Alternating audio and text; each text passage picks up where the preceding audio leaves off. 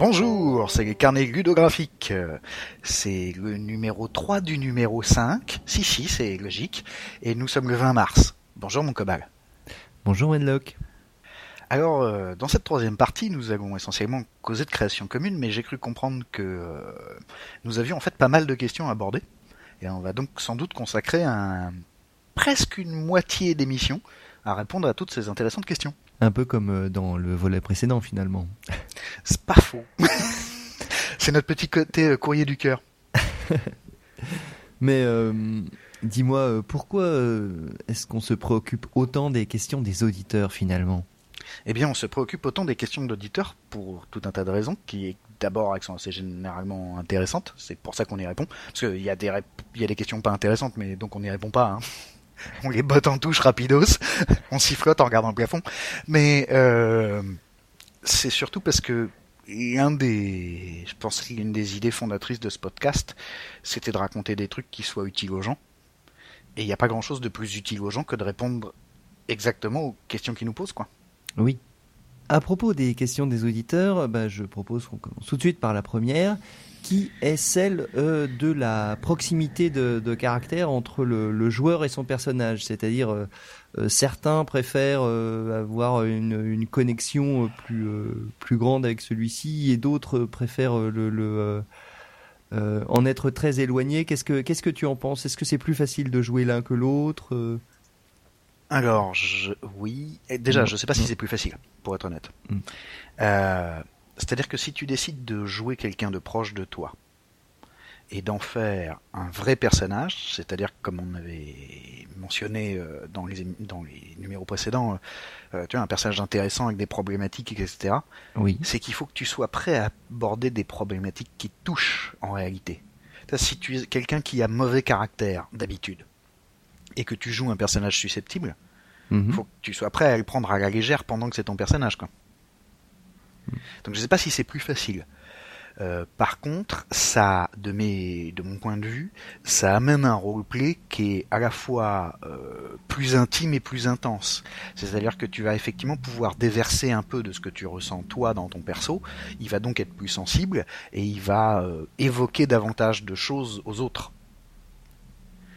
Euh, si t'es prêt à le jouer, ça peut être super marrant. Après, voilà, ça dépend de la distance critique dont t'es capable. À l'inverse, jouer un perso qui est, qui est plus distancié, euh, évidemment, il y a beaucoup plus d'inventions à faire. Euh, mais de fait, tu n'as plus du tout le problème de, de, te, sentir, de te sentir vexé quand on critique ton nain, quoi. Mmh. Euh... Mais alors, est-ce que du coup, tu risques pas de, le, de jouer ce personnage de manière extrêmement caricaturale ? Si tu connais pas du tout... Euh... Ça dépend vraiment comment tu le construis. Finalement, ça revient, tu sais, à la question qu'on pose souvent du... Euh, est-ce que euh, des mecs peuvent jouer des nanas, respectivement ? Mm-hmm. euh, La réponse est... On joue assez régulièrement des elfes, des nains, des orques, euh, des cosmonautes, des créatures beaucoup plus complexes que ça, effectivement. Et euh, tu as des vampires avec euh, deux cents ans de trauma derrière eux, euh, bon, qui sont pas beaucoup plus proches que nous. Ce qui, pour moi, il y a deux éléments importants. Il y a comment est-ce que tu le construis, c'est-à-dire est-ce que tu vas te documenter, est-ce que tu fais des recherches, est-ce que tu inventes un truc con- cohérent, euh, qui est pas forcément un truc très documenté, hein, qui est juste la manière dont tu euh, décides de mettre en place ton roleplay et euh, ton personnage et sa psychologie et euh, son passé éventuel, et cetera. Et le deuxième aspect, c'est qu'est-ce que tu vas mettre de toi dedans. Si tu mets rien de toi dans un personnage, il n'est pas complètement impossible que tu te fasses chier et que les interactions avec lui soient assez mornes, soient assez bah, plates, ça paraît si logique, tu vois ce que je veux dire. Puisque les, les, euh, si les enjeux qui concernent le personnage ne t'intéressent pas en tant que joueur, ça si, peut, si, ça peut ils peuvent t'intéresser, mais ils peuvent t'intéresser à un niveau strictement intellectuel, tu vois. Euh, oui. Je vais prendre un exemple. Mettons que tu sois blanc et que tu décides de jouer un personnage noir dans un univers raciste. Si tu n'as pas toi l'expérience du racisme, tu peux quand même être intéressé par la question, décider de le mettre en place, euh, décider de le replier, te poser des vraies questions dessus et euh, le mettre en œuvre. Mais si pour une raison ou pour une autre, tu as toi une petite idée de ce que c'est que la discrimination, que ça fait vibrer quelque chose en toi, et que euh, c'est quelque chose que tu arrives à déverser dans ton personnage et à faire euh, vibrer dans ton personnage. Ça va être plus intéressant. C'est sûr. c'est voilà. sûr. C'est un peu... En gros, voilà, ça va être ma réponse. Mmh. Euh... Sinon, on peut rentrer dans les détails, mais je sais pas si ça vaut le coup en fait. Parce que... euh, moi, non, j'ai une méthode paraît... par rapport à ça, mais ça me paraît pas mal. Écoute, ça marche. Alors, je te propose de passer à la question suivante. Euh... Une question qui concerne euh, la, la, comment dire, le, le différent culturel entre le, le, le, les joueurs et le M J sur qui a raison dans une situation donnée, euh, si par exemple un joueur connaît mieux le domaine concerné que le M J. Ah, alors euh, là pour moi la réponse elle est hyper simple sur, ce, sur le qui a raison, c'est le M J a raison. C'est aussi con que ça, hein, c'est... Le type, il a... Euh, ou la nana, tiens, on va arrêter de faire des des facilités euh, et des stéréotypes. Euh, la nana, elle a planché son scénar. Elle a une histoire à faire tourner. Elle a euh, trois ou quatre autres joueurs à gérer. Elle a autre chose à foutre que de s'emmerder avec les numéros de plaques d'immatriculation disponibles dans l'Illinois dans les années cinquante. Par contre... Avoue si... que dans ce cas précis, elle est un joueur particulièrement tordu. Alors, moi je vais donner un exemple qui m'est vraiment arrivé. On fait du space opéra, et il y a dans le groupe un personnage extrêmement réaliste qui est un, un tigre humanoïde de deux mètres dix, euh, fabriqué en cuve, avec des griffes en titane rétractables. Et à un moment, il se bat contre un méchant qui utilise une sorte de protection magnétique. Et... Euh, je lui explique que le méchant a réussi à magnétiser ses griffes. Et là, il y a un autre, pers- il y a un autre joueur d'un autre personnage qui me dit c'est pas possible, le Titan n'est pas magnétisable. tu... Ça arrive vraiment. Oui, oui, d'accord. Donc, je hausse un sourcil, je lui dis est-ce que c'est important dans l'histoire ? Il me fait non, c'est important pour le Titan. Mais... Et donc, on enchaîne. Et donc, si tu veux, sa remarque, elle est intéressante. Euh, ou plus exactement elle pourrait l'être, ça dépend du contexte, ça dépend de ce qu'on fait avec, ça dépend de est-ce qu'il joue un ingénieur, est-ce qu'on a l'intention d'aller à ce niveau de technicité, on a déjà un petit peu parlé de technicité la dernière fois. Euh, mais narrativement c'est pas la peine d'interrompre pour ça. Donc qui a raison ? Le M J, puisque ouais. c'est lui qui gère l'univers, et que même si on a dit qu'on jouait dans l'Illinois en dix-neuf cent cinquante-trois, on est dans la version de l'Illinois en dix-neuf cent cinquante-trois du M J. Mmh. Et s'il y a un doute, si un truc existe et si on met les interrupteurs à droite ou à gauche, c'est important que ce soit le M J qui ait la haute main. Si par contre l'information est intéressante, on peut attendre une pause pour la faire remarquer. D'accord. Et, et euh, alors par rapport à cette question, plus, plus globalement, euh, comment est-ce que tu peux faire intervenir euh, tes, tes passions euh, qui, sont, euh, qui sont hors jeu de rôle, on va dire, euh, si tu as un sujet qui t'intéresse particulièrement, euh, comment tu peux le faire passer dans ta partie en fait ? Dans ton en... perso surtout ? Ben... Ça dépend vachement du sujet, ça dépend vachement de sa pertinence. Euh, la question, si je me souviens bien, qu'on avait eue dans les commentaires du, du blog, c'était euh, un, un joueur qui s'est passionné pour la forge, qui est joué un forgeron, et qui voudrait rendre la forge intéressante aux autres joueurs. Euh, clairement, la réponse, elle va être narrative. C'est qu'est-ce que tu arrives à raconter avec ta forge, qui pourrait donner envie aux autres de t'écouter jusqu'au bout, voire d'en savoir plus. Est-ce que, par exemple, tu vas réussir à les intéresser à la forge de ton perso ? Est-ce que ça va devenir un enjeu ludique euh, et éventuellement narratif euh, dans le scénar ? Est-ce que euh, tu, vas les réuss- tu vas réussir à les faire participer ? Tu as une forge, c'est tout un merdier, il euh, y a du boulot. Si ça se trouve, c'est fabriquer une super pièce d'armure euh, pour euh, le prince de Bidule. Euh, parce que si on n'a pas de cadeau pour se pointer à la soirée du prince de Bidule, on peut pas y aller, donc on ne peut pas rencontrer l'ambassadeur truc alors que c'est notre mission, et cetera. Enfin, t'as, tu, tu peux faire en sorte que l'enjeu concerne tout le monde. À partir de là, c'est comment tu mets en scène. Si tu te donnes du mal pour que euh, cette histoire de forge, euh, le, le joueur qui va devoir la décrire en tout cas, si lui se donne du mal pour la rendre intéressante, si euh, il a prévu euh, une certaine mise en scène, s'il a effectivement prévu d'inclure les autres joueurs, si euh, il peut faire en sorte que ça ajoute de l'histoire et que tout le monde puisse en profiter, euh, youpi banco quoi. Si c'est simplement que tu as envie de démontrer que t'en sais plus que les autres, ce qui est quand même un cas relativement courant chez, rôliste, chez les rôlistes, tu vois, on, on sent bien qu'on est un, un milieu de geek au départ. Et donc il y a une forte tendance à euh, ergoter sur euh, les, le les détails historiques, mailles, euh... voilà, le nombre de mailles dans la cote du mec, ou euh, c'est qui qui a raison sur le maniement de l'épée à deux mains. Euh, si c'est juste pour ergoter, c'est pas la peine. C'est, c'est pas le lieu. Vous aurez les pauses pour faire ça. c'est pas le lieu et pas le moment. Si par contre euh, c'est pour amener des choses, ben faites en sorte d'amener des choses. Mais quant à la réponse comment est-ce qu'on fait pour passionner les autres, il euh, n'y a qu'une seule solution, c'est d'intervenir en proportion de ce qu'a l'air de les intéresser. C'est-à-dire qu'on tente, et puis si manifestement on, ils accrochent pas, on est courte et on enchaîne, quoi. Euh, si manifestement on a réussi à leur plaire un peu et à les intéresser et à les intriguer un peu, ça vaut le coup de développer. Mais on peut pas, si tu veux, il n'y a, a pas de vraie méthode pour passionner les autres, à part leur parier des trucs qui les intéressent déjà. Mm. Ce qui est un bon point de départ, mais ce qui est peut-être pas le développement que tu veux donner. Dans tous les mais cas. Le, euh... Moi, ce que j'ai remarqué en tout cas, c'est que les les euh, les, euh, les gens passionnants peuvent passionner les autres. Donc, euh, il faut être capable de rendre euh, de rendre euh, ce que l'on connaît de manière euh, cool. Oui, c'est vrai. Non, mais c'est une super bonne remarque. Tu as complètement raison. C'est juste, il n'y a pas de méthodologie pour ça. C'est juste si tu y crois, si euh, ça vibre un peu dans ta voix quand t'en parles, il euh, y a des chances pour que ça passe, quoi. Hum.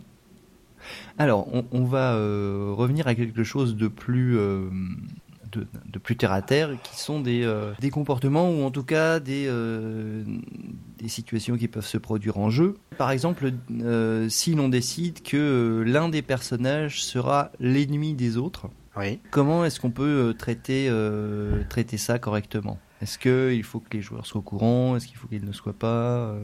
Alors, euh, ouais, plusieurs trucs.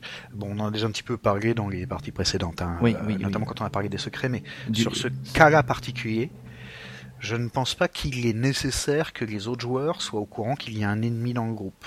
Ce dont ils ont besoin de... Parce que c'est, si tu veux, c'est presque déjà désigner le coupable. euh, et ça peut être modérément intéressant d'un point de vue ludique et d'un point de vue narratif. Euh, pour toutes les raisons qu'on a déjà mentionnées sur ces histoires de secrets. Ce qui par contre est absolument indispensable, c'est qu'ils sachent qu'il va y avoir un élément compétitif dans le jeu.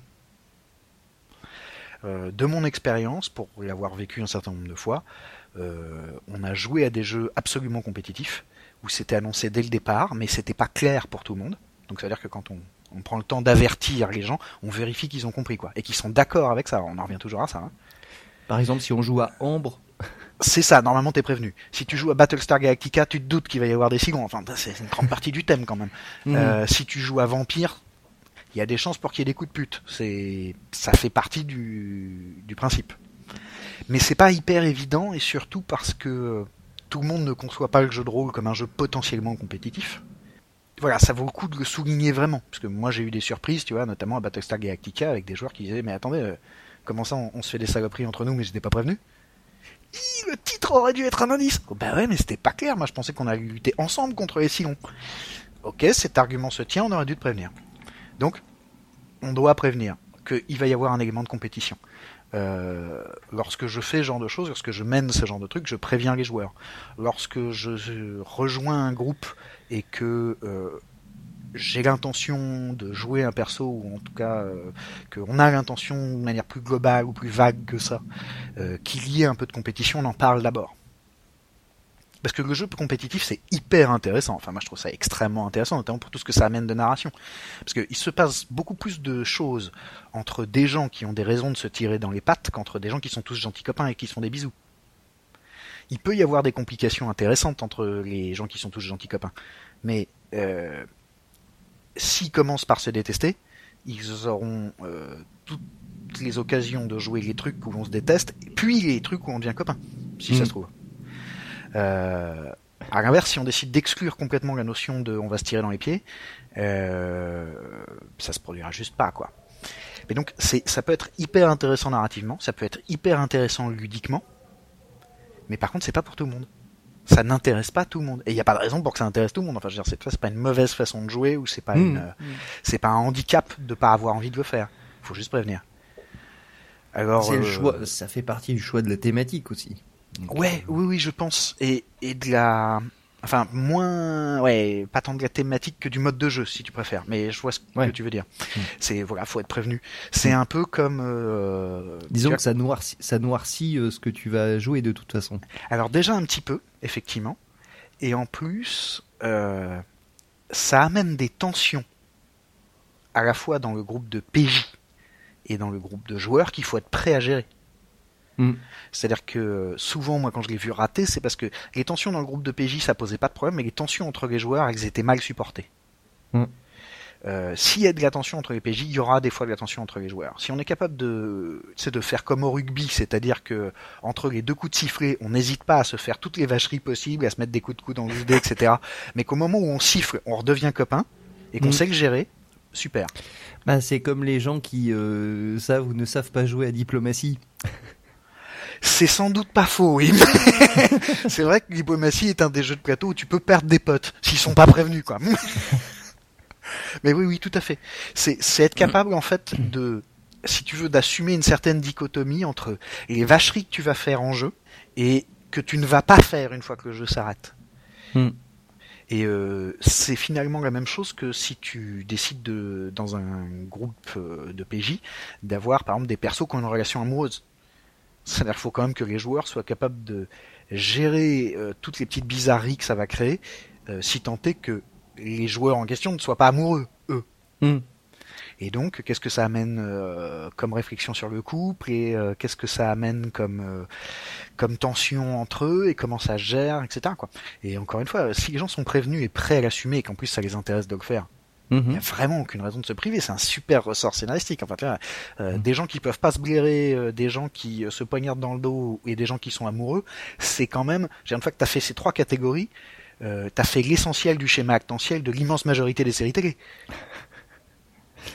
Oui, complètement, oui. Donc c'est pas un hasard. Mm. C'est narrativement hyper riche, mais faut un que les gens soient prévenus et qu'ils aient vraiment euh, eu l'occasion de dire s'ils étaient d'accord. Et évidemment, ça veut dire que si t'as une personne dans le groupe qui est pas d'accord, ça va impliquer soit de trouver un modus vivendi, genre on se fait tous des saloperies, sauf à bidule. Pour une raison X ou Y, son personnage est euh, intouchable. Et ça peut être même intéressant. Par exemple, euh, nous sommes tous des courtisans, euh, nous avons tous des trucs à, à, des comptes à régler, mais lui, c'est le prince. Et le prince est intouchable parce que un jour il va être roi, quoi. Donc, oh, c'est bon ça. Et donc le mec qui joue le prince peut même en plus se faire le plaisir de jouer un prince relativement naïf, c'est-à-dire qu'il ne sait pas que ses courtisans mmh. sont des salauds, puisque il les voit jamais faire une saloperie. Euh, chaque fois qu'il rentre dans la pièce, tout le monde redevient copain et sourit. Tout le salopard qui attise le feu. Euh... Alors tout à fait. Tu peux même effectivement profiter de ça une fois que tu bénéficies de cette espèce d'immunité aux vacheries des autres. Tu, tu peux en jouer. Et si tu en joues suffisamment pour attiser le feu et euh, faire suer un peu et compliquer la vie des autres, à un moment, il devrait être logique que le reste du groupe ou éventuellement le M J euh, te dise est-ce que ça t'intéresse de revenir dans la compétition ? C'est-à-dire mm. de pouvoir profiter davantage de cet aspect-là à partir du moment où tu acceptes que maintenant t'as une cible dans le dos, toi aussi. Euh, ça aussi, c'est, on en discutait pas mal la dernière fois, des, des moyens d'amener des joueurs qui pourraient être réticents vers quelque chose qui en réalité pourrait leur plaire si on leur facilite la, euh, l'introduction. Ça, c'est, à mes yeux, c'est un bon moyen. Alors, euh, je te propose que l'on passe à la question euh, suivante. Vas-y. Alors, c'est un commentaire qui a été euh, déposé sur Radio Rollist, et comme il est, euh, comme j'aime bien la façon dont il est écrit, je vous le lis. Le... Lors de ma dernière partie en tant que M J, j'accueille pour la deuxième fois un joueur qui prend plaisir à jouer seul et ou à l'encontre du groupe. Il a préféré faire mourir son personnage plutôt que de céder à la demande du guerrier le menaçant de son épée de les rejoindre. Vu que le joueur est un gars plutôt sympa, il refait un personnage et ça ne manque pas, il part dans la direction opposée du groupe de P J. Le problème n'est pas qu'il vole, ennuie et parasite les autres. Le réel problème, c'est qu'il trouve plus intéressant de monter un commerce de fromage plutôt que d'accompagner les P J. Oui, c'est effectivement un problème. Mais en réalité, c'est un problème hyper simple qui va pas être agréable à régler, hein, je préviens tout de suite. Mais... Euh... pour le coup, c'est pas compliqué. C'est pas un truc où va y avoir une solution sophistiquée. Hein. C'est, on l'a dit avant, jouer ensemble, ça veut dire jouer ensemble.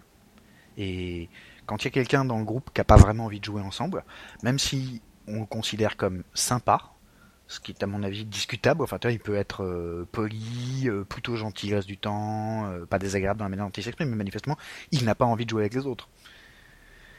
Euh, il a rien à faire là. Hein. Donc, soit ça peut se régler simplement en disant euh, bon, euh, René, c'est sans doute pas la table où tu seras mieux, hein. Voilà, le rectangle en bois là-bas est une porte.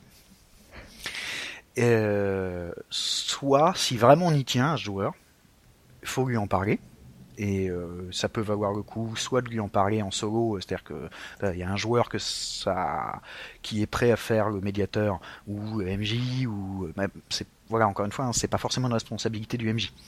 Euh, il se peut qu'il y ait à la table quelqu'un de plus diplomate et de plus efficace dans cette situation que le M J. Mais donc, quelqu'un décide de faire de la médiation en lui disant euh, « René, en fait, tu t'en rends peut-être pas compte, mais tu fais chier les gens.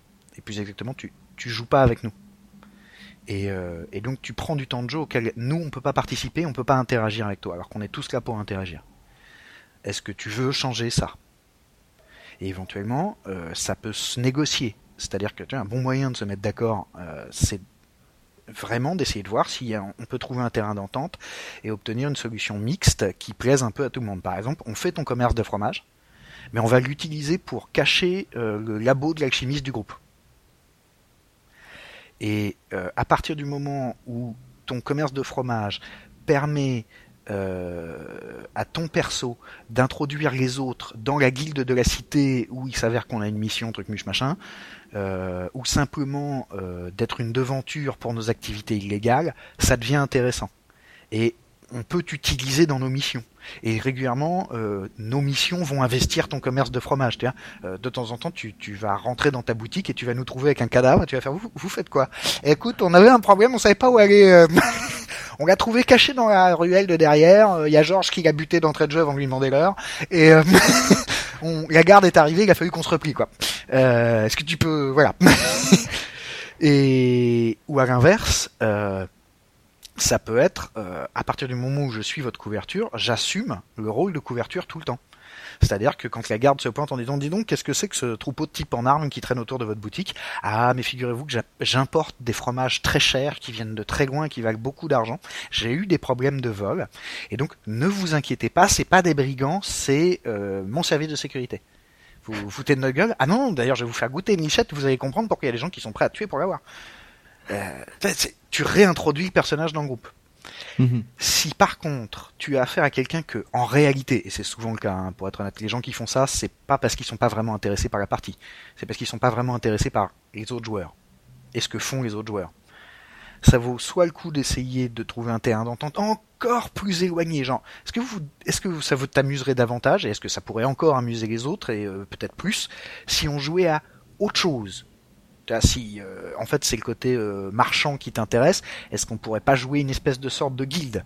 Elle aurait quand même des problèmes qui intéressent euh, le voleur et le magicien du groupe, mais on est dans un esprit guilde et on construit des trucs et on met des choses en place et voilà.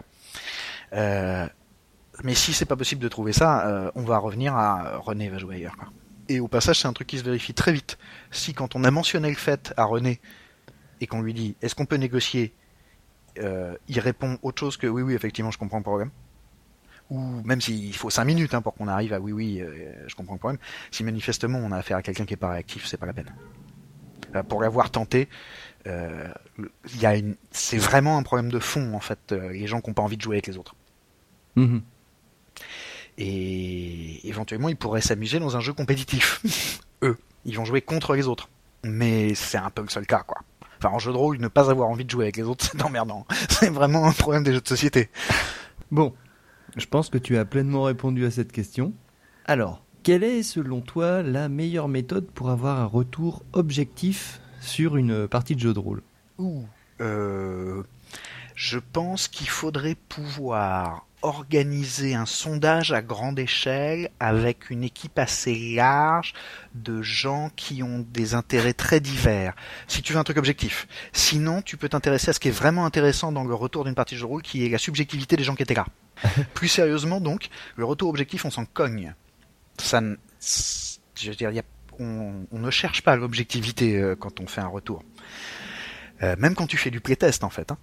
Euh, je m'en suis cogné pas mal euh, pour euh, préparer le système de D trois. Hein. Mm-hmm. Euh, je, n- je n'ai pas vraiment cherché à obtenir un truc objectif. Il m'est arrivé de débattre un peu avec les joueurs qui avaient certaines opinions et j'ai eu la bêtise de leur répondre « Ah oui, mais je suis pas tout à fait d'accord ». Alors qu'en réalité, je fais du playtest, les mecs ils me disent un truc, je le note, c'est tout, quoi. Mm. Euh, puis j'en tiens compte ou pas, et puis euh, je l'organise ou pas, mais c'est autre chose. Euh, un retour objectif, on s'en fout. Un retour subjectif, par contre, c'est important. Et ça, il n'y a pas trente-six mille solutions. On va revenir à un truc qu'on a déjà dit, c'est il faut laisser le temps et créer le cadre pour que les gens puissent exprimer leur opinion. Et notamment, euh, que par exemple, ça ne fasse pas nécessairement débat, c'est-à-dire qu'un M J qui est déjà dans une position d'autorité, qui demande aux gens leur avis et éventuellement leur critique sur une partie, euh, il faut qu'ils se préparent mentalement à ne pas débattre, ne pas répondre éventuellement. Enfin, ne pas répondre autre chose que « Hein, hein, c'est intéressant, je le note ». Parce que dans ce cas-là, les gens vont effectivement être en situation de dire ce qui leur passe par la tête. S'ils disent « Moi, je trouvais que ça manquait de bagarre », et que tu fais « Oh ben non, bah par exemple là, bon, dans celui-là, il y a eu une bagarre. Dans l'épisode d'avant, bon, non, mais dans les deux épisodes précédents, il y en a eu deux à chaque fois. Finalement, ça nous fait cinq bagarres sur quatre épisodes. Ça, moi, ça me paraît raisonnable. » T'es déjà en train de débattre, t'es déjà en train de... Si tu veux d'envoyer, entre guillemets, t'es presque déjà en train d'envoyer chier les joueurs. En tout cas, t'es en train de lui dire euh, je, je refuse ta réponse, même si tu le fais poliment, même si tu l'argumentes. Hein. Mm-hmm. Alors que si tu veux que les gens puissent s'exprimer, le truc que t'as besoin de leur dire, c'est j'accepte ta réponse. Donc, ok, manque de bagarre. Je note manque de bagarre. Éventuellement, d'autres joueurs qui, eux, n'ont pas le problème de l'autorité, vont pouvoir dire oh ben non, je trouvais que ça suffisait quand même. Mais ça, ça a le droit d'être subjectif, c'est-à-dire tu joues le guerrier du groupe, t'es là que pour la baston, et il s'avère que euh, ça occupe euh, un quart de chaque épisode grand max. C'est-à-dire pendant les trois autres quarts, t'as pas grand-chose à faire. C'est pas dingue que tu réclames plus de baston. C'est pas dingue non plus qu'on te l'accorde pas, hein. Il y a d'autres joueurs. Mais ça aussi, ça se négocie. Donc euh, un objectif, euh, un retour objectif sur la partie bof, un retour subjectif, c'est laisser le temps. Alors après, si on veut un retour précis, et subjectif toujours, hein, mais précis, il faut poser les questions précises. Euh, en playtest, pour reprendre l'exemple, tu, il faut que tu aies des questions précises à poser aux gens. Par exemple, tu leur demandes une fois, est-ce que vous avez compris le système ? S'ils te répondent tous oui, tu leur fais très bien. Est-ce que par exemple vous avez compris telle règle, que tu sais, la un peu foireuse, ou la un peu nébuleuse du, de l'ensemble. D'accord. Si tout le monde te répond, oui, oui, euh, j'ai compris que la règle des points de vie, c'était que quand on en avait perdu trois, euh, on, on décochait une case sur sa feuille, et qu'ensuite, il fallait qu'on roleplay les dommages, et que t'en as un autre qui fait, ah non, c'est pas quand on a perdu trois. Euh. Là, tu sais qu'en fait, ils ont beau te dire qu'ils ont compris, tu viens de vérifier que c'est pas si clair que ça. Et ça veut pas dire qu'ils font une erreur. Ça veut dire comment tu leur demandes s'ils ont l'impression d'avoir compris, ils ont honnêtement, sincèrement, l'impression d'avoir compris. Il s'avère que quand on creuse, si tu veux, euh, c'est pas tant une erreur qu'une imprécision. Ils ont globalement compris, mais il y a encore peut-être des trucs qui sont vagues. Ça peut être la même chose sur euh, est-ce que vous avez aimé cette partie ? Ils peuvent tous te répondre oui, et si tu veux avoir plus de précision, tu vas leur dire bon, est-ce que par exemple, euh, l'aspect diplomatique global, ça vous plaît ? Ouais, ouais, plutôt. Est-ce que les, les P N J, notamment euh, le grand archimage qui vous pourrait la vie, euh, c'est un bon adversaire qui vous plaît ? Quand tu commences à poser des questions précises, tu peux espérer avoir des réponses plus précises, notamment euh, ouais, alors l'archimage peut-être pas. Les interactions globales qu'on a en diplo, je trouve ça sympa, mais l'archimage, euh, il est pas assez méchant en fait. Il fait pas peur, alors euh, c'est difficile de le détester quoi. Là, ça c'est des choses qui vont venir si tu poses des questions précises. Mmh. En fait, faut, faut déjà que tu sois un rodage non seulement du système, mais aussi du, du scénario là pour le coup. Quand tu fais ce, quand tu demandes ce genre de choses euh, super précises. Mais en fait. Je sais pas ce que t'appelles en rodage parce que finalement c'est tiens je non, mais on tu parlais, tout le tu temps être en play... rodage. Tu parlais de playtest. Ah mais pas seulement. Là par exemple le truc dont je te parle c'est un machin que moi il m'arrive de faire avec mes joueurs. Tiens comment est-ce que vous avez trouvé cette partie ? Ah sympa. Ah oui euh... et donc tu parles des différents éléments de ta partie. Enfin de ce que tu c'est avais ça. Toi mis en avant dans ta tête avant de commencer quoi. Par exemple ça peut être justement tu discutes des intentions narratives. Encore un truc qu'on va avoir du mal à contourner hein. c'est c'est un peu la base. Mais donc tu reparles de tes intentions narratives mais des fois tu peux c'est juste de l'hameçonnage. Moi, par exemple, il m'arrive de poser à des joueurs des questions dont je connais déjà la réponse, parce que je l'ai vue, parce que ça s'est senti, parce que ou dont il s'avère que je me fous complètement de la réponse. Juste, je pose une question précise, ce faisant, je signale de manière là encore un peu subjective et un peu euh, implicite qu'on peut parler de détails. Et à partir du moment où tu as amené implicitement cette idée de détail, tu vas avoir des gens qui vont te faire des remarques sur les détails. Bon, alors si on va jusque-là, euh, moi je voudrais faire remarquer que le rythme de la partie, il était sympa jusqu'à la dernière demi-heure où vraiment c'est devenu plan-plan. Mmh. Ok, voilà une... Bon, quand tu commences à avoir des réponses un peu complexes, un peu sophistiquées, un peu précises, voire un peu, tu vois, du... Même si on commence à couper un peu les cheveux en quatre, tu vas avoir des réponses plus précises. Mais... essentiellement parce que tu vas manifester, encore une fois, qu'on a le droit de faire ça. Tu vas transmettre aux joueurs, euh, vous avez le droit d'aller jusque-là dans la critique. Et euh, si t'es prêt à recevoir cette critique, si t'es euh, donc prêt à ne pas répondre, à pas les renvoyer dans leurs vingt-deux mètres, ou à pas, à pas essayer d'argumenter quand ils te disent un truc simplement, tu le notes, et t'en tiens compte après ou pas, ça c'est toi qui vois. Mais tu vas avoir des réponses un peu plus complexes. Tu vas avoir des réponses un peu plus profondes et un peu plus réfléchies. Et au passage, il y a de bonnes chances, et c'est le truc le plus intéressant qui peut se passer quand tu essaies d'obtenir un feedback, c'est qu'ils discutent entre eux devant toi. Et là, ça va être vraiment leurs avis. Entre, tu vois, échangés entre égaux, éventuellement débattus entre égaux. Et toi, tu te mets en retrait, tu notes. T'écoutes, tu notes. Pour, euh, pour euh, compléter un peu euh, ce, la, cette première question, j'ai, j'ai du mal à savoir ce dont mes joueurs ont besoin et je ne suis pas certain que eux le sachent non plus. Comment les aider à mettre des mots sur ce qu'ils attendent dans les parties ? Déjà, euh, le truc qu'on vient d'énoncer risque d'aider pas mal. C'est-à-dire simplement habituer les joueurs à s'exprimer davantage, plus, de manière plus précise, de manière plus complète, à débattre éventuellement, en tout cas, à, on revient dans, à l'expression de soi, quoi. C'est faciliter l'expression de soi en habituant l'expression de soi. Tu lui donnes du temps, par exemple, tu finis la partie une ou deux heures plus tôt, et tu leur donnes, ouais, ils ont le temps d'en discuter. Euh, et toi, tu fais, enfin, le M J fait dans l'écoute à ce moment-là. Au passage, on parle beaucoup de joueurs de M J là pour l'instant, mais en fait, ces trucs-là sont importants pour tout le monde si on commence à faire de la création commune.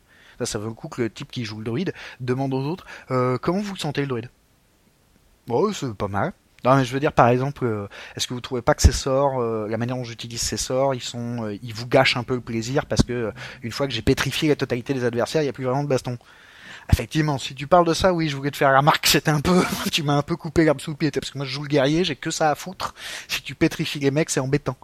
Euh, ben à ce moment-là, euh, voilà, est-ce que ça vous intéresserait que je change de sort ? Parce qu'on peut discuter jusque-là, en fait, si on est ouvert.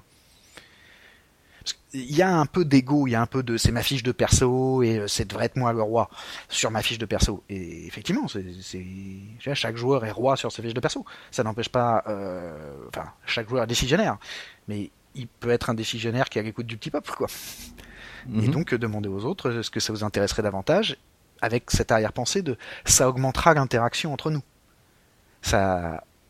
À partir du moment où on a établi le précédent de le type qui joue le druide est prêt à modifier sa liste de sorts pour que les autres s'amusent davantage, et par exemple il va faire un truc, bon alors je vais plutôt faire un machin qui est le sort de peau de pierre qui va booster le, le guerrier, comme ça il peut continuer à gâter, je le prive pas de sa baston, mais euh, j'ai l'impression d'y participer. Et éventuellement, euh, quand je pétrifierai des gens, je pétrifie qu'une jambe. Comme ça, le type il est immobilisé, le guerrier peut encore lui taper dessus.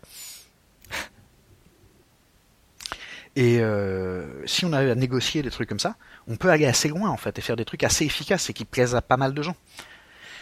Il euh, y a moins de surprises, mais ça à la limite ça se retravaille, ça se réintroduit plus tard, j'y reviendrai sans doute. Donc ça c'est le premier élément, c'est si on veut que les gens puissent s'exprimer ou euh, exprimer ce dont ils ont besoin en l'occurrence, il faut leur créer le temps et les conditions pour ça. Après, s'ils ont des mal à mettre, du mal à mettre des mots dessus, on peut leur en proposer des mots. C'est-à-dire, c'est pour ça que la plupart des sondeurs, quand ils te demandent euh, quelle marque de bière tu préfères, euh, ils te filent un Q C M. Hein. Est-ce que vous trouvez que la bière euh, Heineken, elle est euh, trop plate, trop gazeuse, trop ceci euh... Comment noteriez-vous cette question ? On peut aller jusque-là. C'est pas obligé de faire un Q C M pour le M J, c'est pas ça que je veux dire. Euh, ce que je veux dire, c'est poser des questions précises. Ta partie donnant... était plutôt plate, plutôt. euh, c'est plutôt dans l'idée de, tu as posé des questions encore une fois précises en disant voilà comment est-ce que vous envisagez ce truc-là, comment est-ce que vous, le... comment est-ce que vous ressentez tel élément précis, histoire d'amener l'idée qu'on peut discuter d'éléments précis. À mes yeux, après, c'est de la pratique. C'est-à-dire que si tu fais ça régulièrement avec un groupe de joueurs, les premières fois que tu leur demandes euh, « Alors, qu'est-ce que vous en avez pensé ?» Ils vont dire « Ouais, ok. » Ou euh, « Non, c'était cool. » Mais si tu amènes ce genre de choses, même ceux qui participent pas au premier tour, tu peux espérer que dans trois, quatre séances, avec de l'entraînement, ils commencent à mettre des mots euh, sur ce qu'ils ressentent, sur ce dont ils ont besoin, sur ce dont ils ont envie. Mmh. Puisque, faut être honnête, on est quand même sur du jeu de rôle, c'est-à-dire qu'on fait ça que par plaisir, il n'y a pas beaucoup de besoins. Là, tu risques d'avoir des besoins de temps en temps euh, si tu as quelqu'un qui dit « En fait, euh, je comprends pas tous les mots que tu emploies, et donc j'ai du mal à suivre. ah ok, effectivement c'est un autre problème, on va s'y prendre autrement. C'est, ça peut être un besoin. Ou euh, juste, ça m'arrangerait si on pouvait commencer une demi-heure plus tard parce que je me galère à venir à chaque fois. Ça c'est un besoin. Mais c'est généralement méta-jeu les besoins. Presque tout ce qui est euh, interne à la fiction ou à l'interaction ludique, c'est pas des besoins, c'est de l'envie. Et donc la question c'est toujours, qu'est-ce qui vous ferait plaisir ? Et euh, on peut raisonnablement espérer que quand on a fait ça un certain nombre de fois, euh, même les joueurs qui mettaient des mauvais mots au début, tu vois, qui vont te dire à un moment, non mais moi j'aime pas les combats. Ah bon, t'aimes pas les combats ? Pourquoi tu joues un guerrier ? Ben je sais pas comment dire, mais je trouve les combats pas top. Tu voudrais qu'ils soient comment ? Ben je sais pas, c'est pas moi qui fais les combats, mais euh, pour l'instant je trouve ça pas top. Au bout de quelques fois, après en avoir discuté, testé des trucs, il va être capable de dire, en fait, je crois que c'est parce que c'est pas assez tactique pour moi. J'ai pas l'impression de pouvoir influencer le combat, alors que j'ai quand même le guerrier du groupe, quoi. Là, tu commences à avoir une information précise et exploitable. Mmh. Mais ça peut prendre un peu de temps. Alors, question suivante. Euh, j'aimerais changer de jeu de rôle, seulement l'un de mes joueurs est très attaché à son perso à cause du temps qu'il a passé à le monter. Dixit. Euh, avez-vous des conseils ? Ouais, alors ça, c'est un vrai problème. Euh, c'est pas un truc qui va se régler facilement.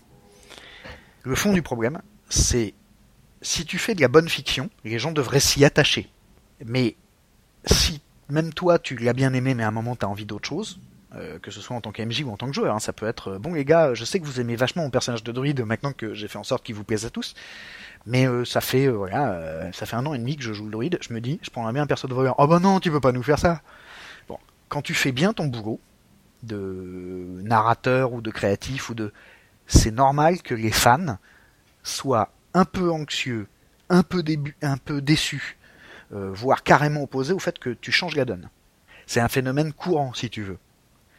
On n'y peut pas grand-chose, j'entends. Euh, quand tu changes un truc, quand tu changes de jeu de rôle, par exemple, alors que tu as encore à ta table une ou deux personnes qui étaient attachées au précédent, la seule chose que tu peux espérer, c'est que le nouveau soit tellement bien qu'il, qu'au bout de quelques séances, ils aient cessé de regretter l'ancien. Ça, ça veut dire déjà que tu as réussi à leur vendre le nouveau truc assez bien pour qu'ils y soient un peu motivés.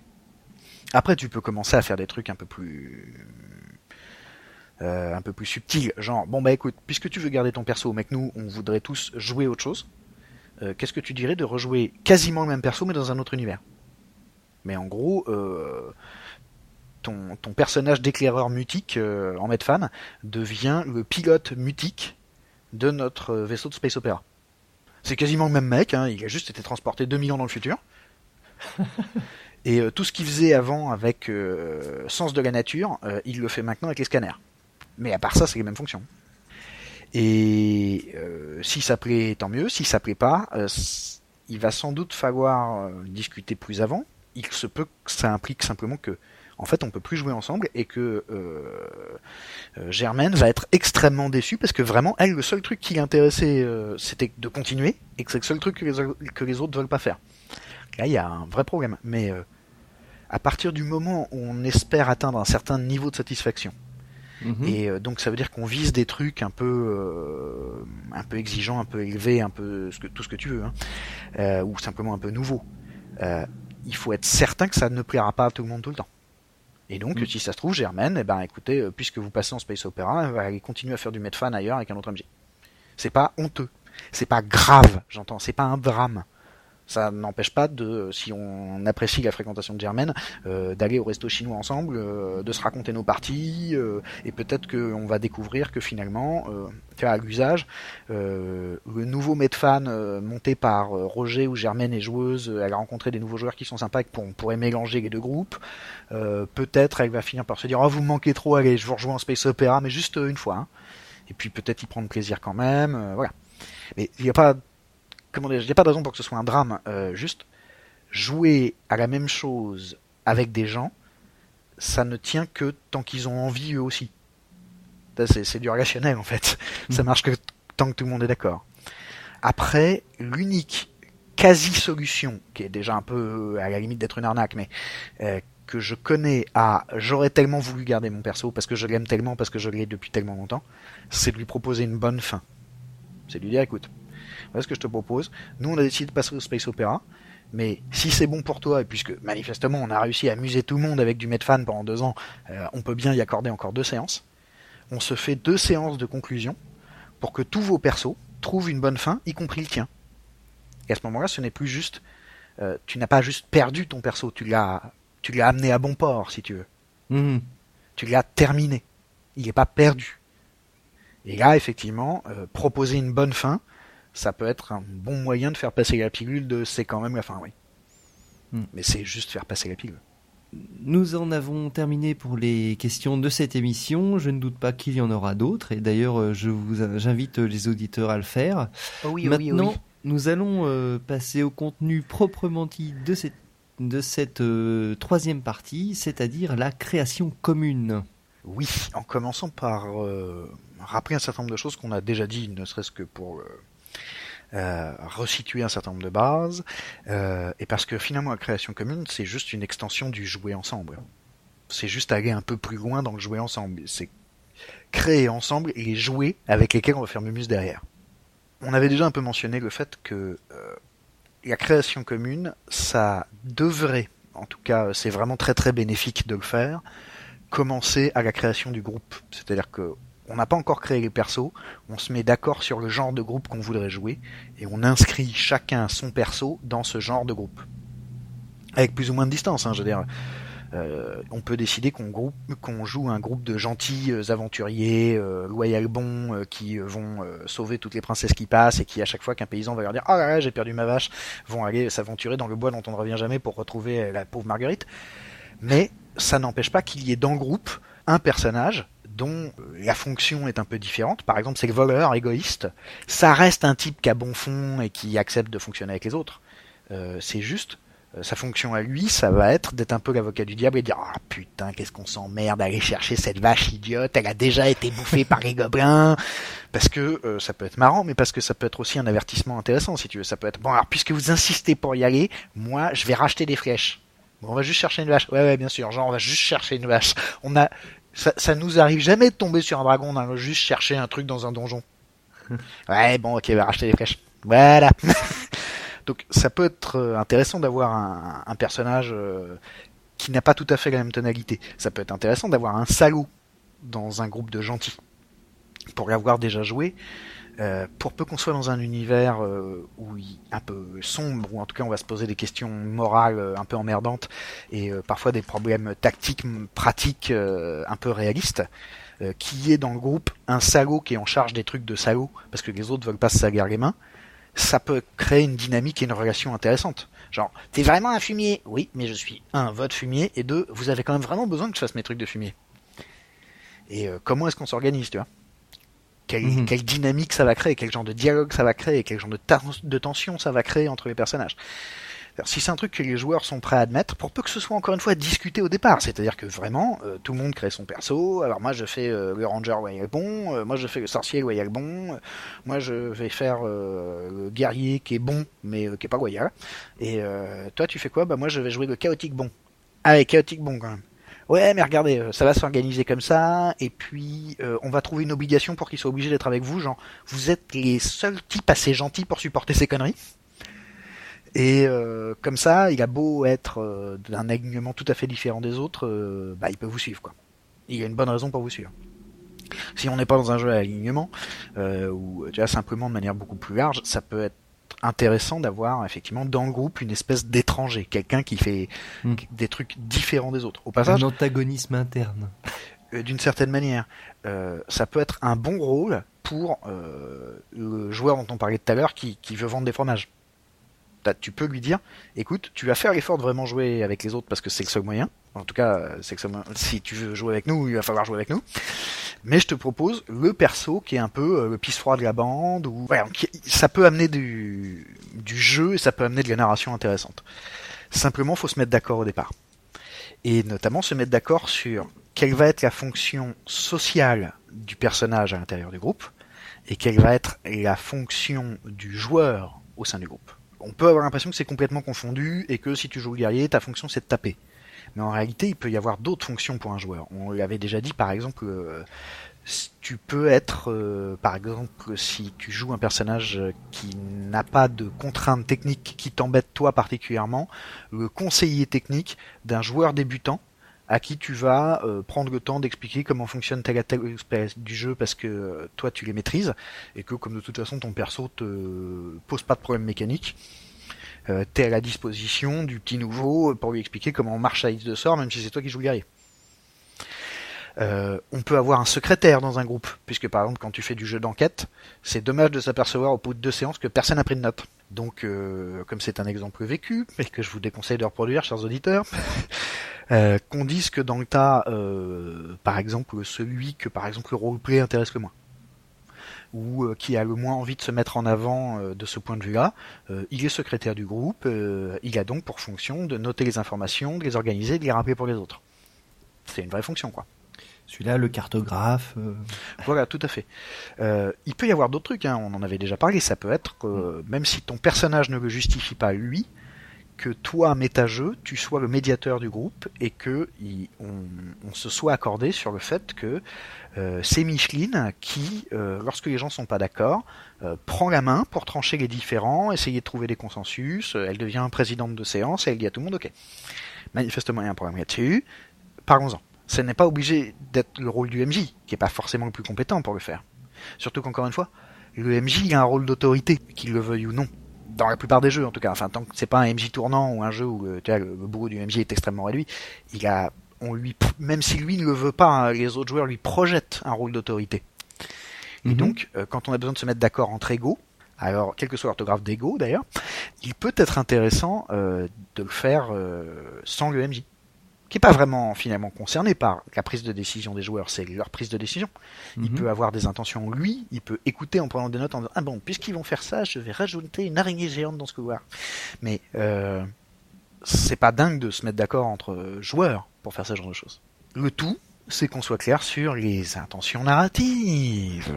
Ta ta ta ta. C'est marrant, comme depuis le premier numéro, on peut pas échapper à ce truc-là, parce que je pense que on peut pas faire de la création commune si on n'est pas clair sur les intentions.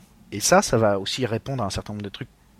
Ça va étendre un peu certaines des réponses qu'on a données aux questions que tu m'as posées depuis le début. Euh, notamment, ça peut être intéressant dès qu'on installe les intentions narratives, le mode de jeu d'une partie, euh, de dire les personnages sont mortels. Est-ce qu'on est tous d'accord avec ça ? Parce que ça veut bien dire que si les P J sont mortels, ils peuvent mourir. C'est bien ça que ça veut dire. On accepte tous, a priori, que sans doute on va tout faire pour pas que ça arrive, mais que ça peut arriver, et que ça fait partie du jeu. Et que si on perd, on peut crever. On peut euh, se mettre d'accord sur des trucs euh, beaucoup plus généraux, sur l'ambiance, sur le ton, sur ce qu'on voudrait comme propos. Moi, ça m'est arrivé de faire des parties avec des joueurs qui me disaient euh, c'est, c'est plutôt intéressant ce qu'on a fait jusqu'ici, mais euh, j'aimerais bien qu'on traite de tels sujets. Et si tout le monde est d'accord, ça va arriver.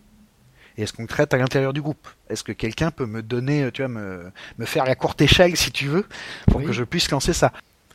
Et ça peut être euh, est-ce que euh, M J, à partir du moment où on est tous d'accord qu'on a en, tous les joueurs ont discuté entre eux, ils sont ils veulent tous traiter ce thème, euh, M J, est-ce que tu peux te démerder pour l'introduire dans, la, dans les prochaines séances ? C'est complètement possible. Au passage, quand on parlait de négociation, euh, ce qui est hyper intéressant dans la, dans la notion de négociation, c'est que il n'est pas nécessaire d'obtenir d'obtenir un consensus absolu, c'est-à-dire que tout plaise à tout le monde. Il suffit qu'il y ait des éléments qui plaisent à chacun et qui fassent passer chier les autres. Tu vois, par exemple, dans une de mes campagnes actuelles, il euh, y a une joueuse qui a demandé un truc, elle aurait bien aimé qu'on l'y mette, on avait décidé qu'on allait l'y mettre, et puis c'est pas venu tout de suite. Et euh, au bout d'un moment, elle m'a demandé, bon, quand est-ce que ça arrive, quoi, le truc que j'ai demandé ? Et ben, j'ai fait en sorte que ça arrive, et que ça arrive d'une manière qui, euh, d'abord, concernait un peu tout le monde, qui impliquait un peu tout le monde, et... Euh, mais c'est évidemment elle que ça intéresse le plus, et c'est elle qui a le plus développé de relations et d'intérêt pour cet élément du jeu. C'est complètement normal.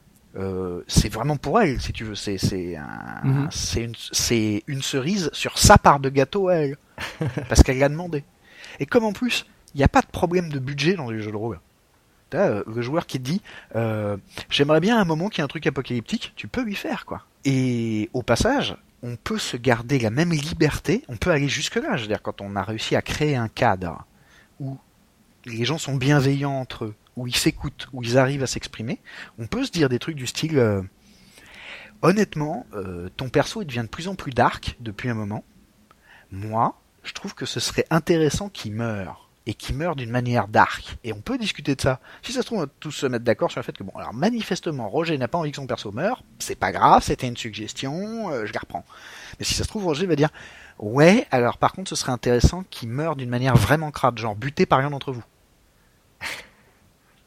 Et que vraiment, en plus, derrière, ça vous traîne. Et éventuellement, on se garde une séance où euh, je ne recrée pas de nouveaux persos, vous vous trimballez le fantôme de l'ancien. euh, c'est un truc que j'ai vraiment fait en campagne, hein, avec un, un joueur qui euh, avait l'intention de quitter euh, la campagne pour des raisons d'emploi du temps, qui m'avait dit « J'aimerais bien mourir, mais j'aimerais mourir d'une manière qui soit pas héroïque, ou qui soit euh, profondément ambiguë. » Et donc, en fait, il a été possédé par un méchant démon. Mm-hmm. C'est ce, des parties où il n'était pas normal qu'un P J soit un moment possédé par un méchant démon. Mm-hmm. Il s'est retourné contre les autres, et les autres ont été obligés de le buter. Et derrière, ils ont trimballé le fantôme du mec. Et assez D'accord. vite, le fantôme est devenu un P N J, puisque comme c'est un fantôme, tu vois, il Alors... apparaît quelques secondes par-ci, par-là. Mais mm-hmm. ce qui était intéressant, c'est que lui, il avait eu la fin qui lui plaisait. Il était donc satisfait. Et que les autres... Euh, ont conservé l'élan narratif donné par son perso, alors même que le joueur n'était plus à la table. Parce qu'il mmh. avait créé un truc dont ils allaient pouvoir continuer à se servir. Mais euh, j'ai une question. Quand tu envisages ce genre de choses, finalement, tu, tu projettes un certain type de développement. Et du coup, est-ce que tu tues pas une partie du, euh, du plaisir futur en, en disant, en, en annonçant ce qui va se passer ? Ça dépend vraiment de la manière dont est la discussion. Par exemple... Mmh. Il est extrêmement intéressant de pouvoir discuter au début de ce qu'on voudrait faire, mais de se garder de la marge de manœuvre. Je vais y revenir juste après. Là, pour revenir sur l'exemple que je citais avec le, le perso qui s'est retourné contre le reste du groupe, qui a été tué par le reste du groupe et qui est resté un fantôme avec le reste du groupe, et les autres euh, joueurs savaient que euh, machin avait des difficultés à suivre les parties, qu'il était de plus en plus souvent absent, qu'il en était de plus en plus souvent désolé, que ça l'emmerdait, bon, qu'il fallait que ça finisse, quoi. Mmh. Ce qu'ils ne savaient pas, c'est que son perso euh, allait de fait mourir. Ils étaient encore plus surpris d'être obligés de le buter eux-mêmes. Et le joueur et moi, on s'était mis d'accord pour vois, maximiser le suspense. On a fait un truc de vraiment salaud. C'est-à-dire, on leur a dit, bon, euh, machin ne peut plus venir à partir de telle période, qui était de toute façon connue de tout le monde pour des raisons de, je crois, d'examen, euh, de fin d'année ou un truc comme ça. D'accord. Mais, donc, ils savaient qu'il restait deux séances. Mm-hmm. Et Euh, j'avais dit aux autres euh, est-ce que ça vous dérange si on transforme ce perso ? C'est-à-dire qu'il n'est pas effacé de la campagne parce que ce serait dommage, mais il va être transformé. Et il va être transformé profondément. Et euh, tout le monde s'est, tout le monde a dit ok, transformer profondément, ça nous va, parce qu'en plus nous-mêmes ça nous ferait chier qu'il soit plus là. Euh, euh, tu vois, on a investi des relations avec lui, euh, éventuellement des points de relation. Tu vois, je voudrais pas que mon X P soit tout gâché, tout ça. Le, le seul truc qu'ils ne pouvaient pas imaginer, les autres joueurs, c'est que j'allais le buter à la fin de la première séance et pas de la deuxième. Et qu'à la séance d'après, machin serait encore là.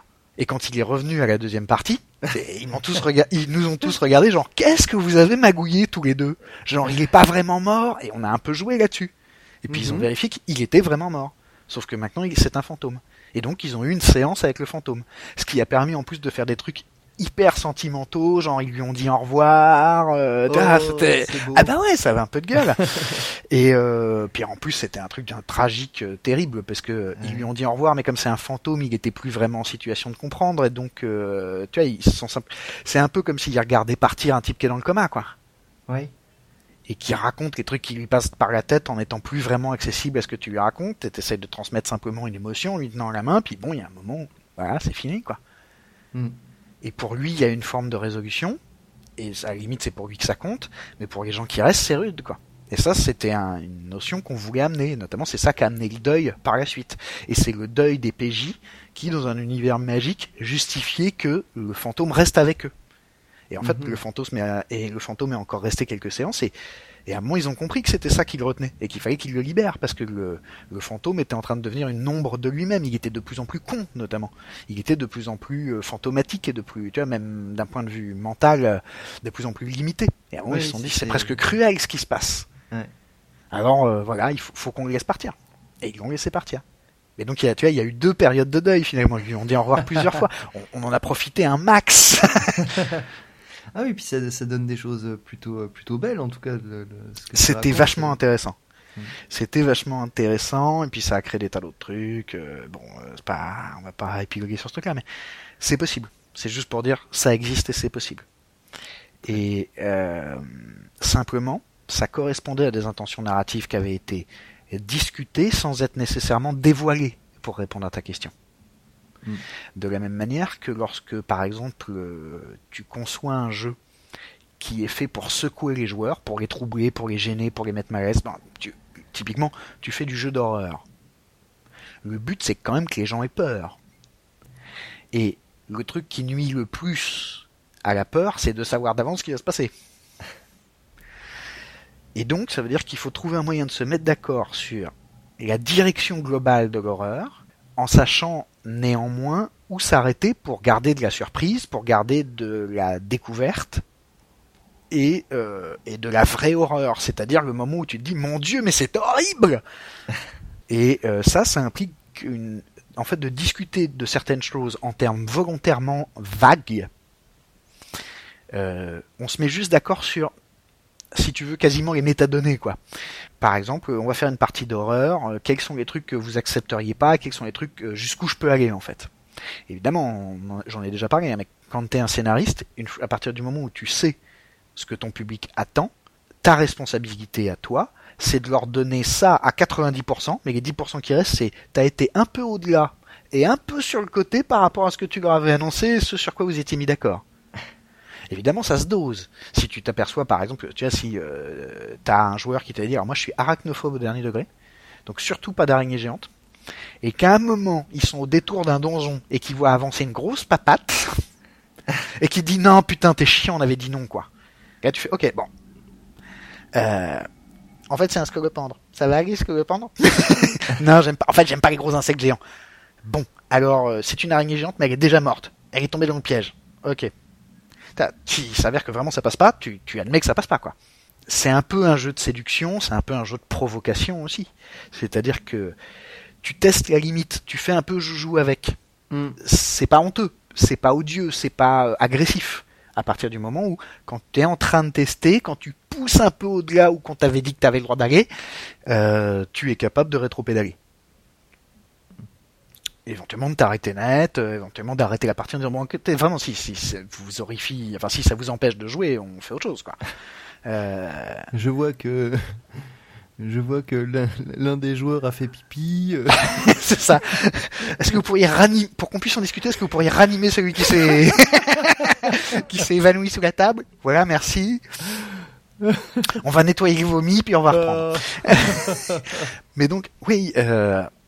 Ça peut être, ça peut être euh, tout à fait efficace de se mettre simplement d'accord sur des intentions narratives, euh, des directions narratives, si tu veux. Mm. Par exemple, euh, ça m'est arrivé un certain nombre de fois de discuter avec des groupes comme ça, et parfois moi-même j'étais joueur, de qu'est-ce qu'on veut pour la suite.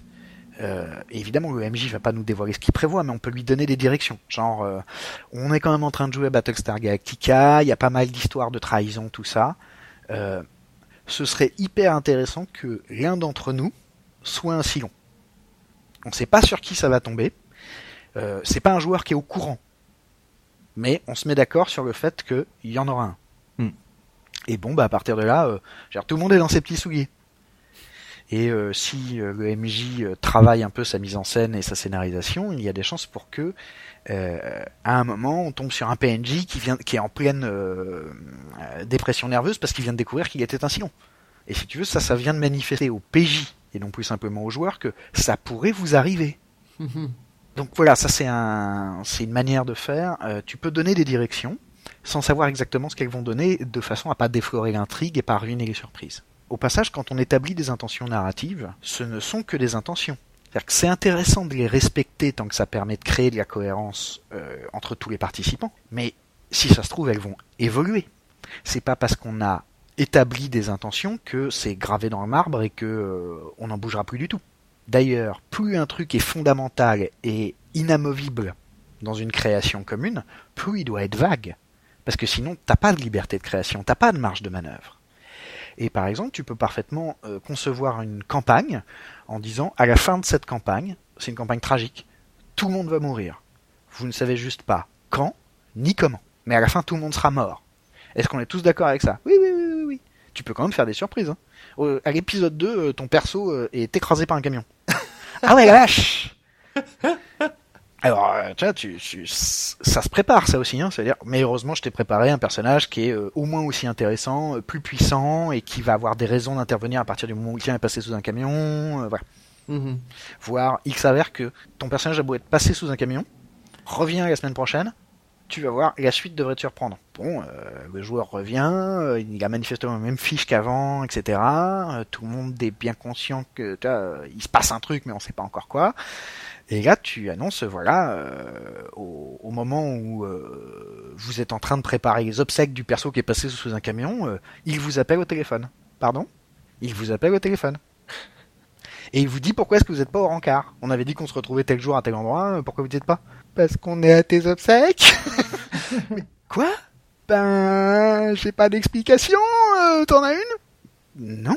Pourquoi vous êtes à mes obsèques ? Parce que t'es passé sous un camion ? Mais pas du tout, je l'ai évité le camion. Alors là, on vient de glisser dans le, dans le surnaturel. Et on ne sait pas pourquoi.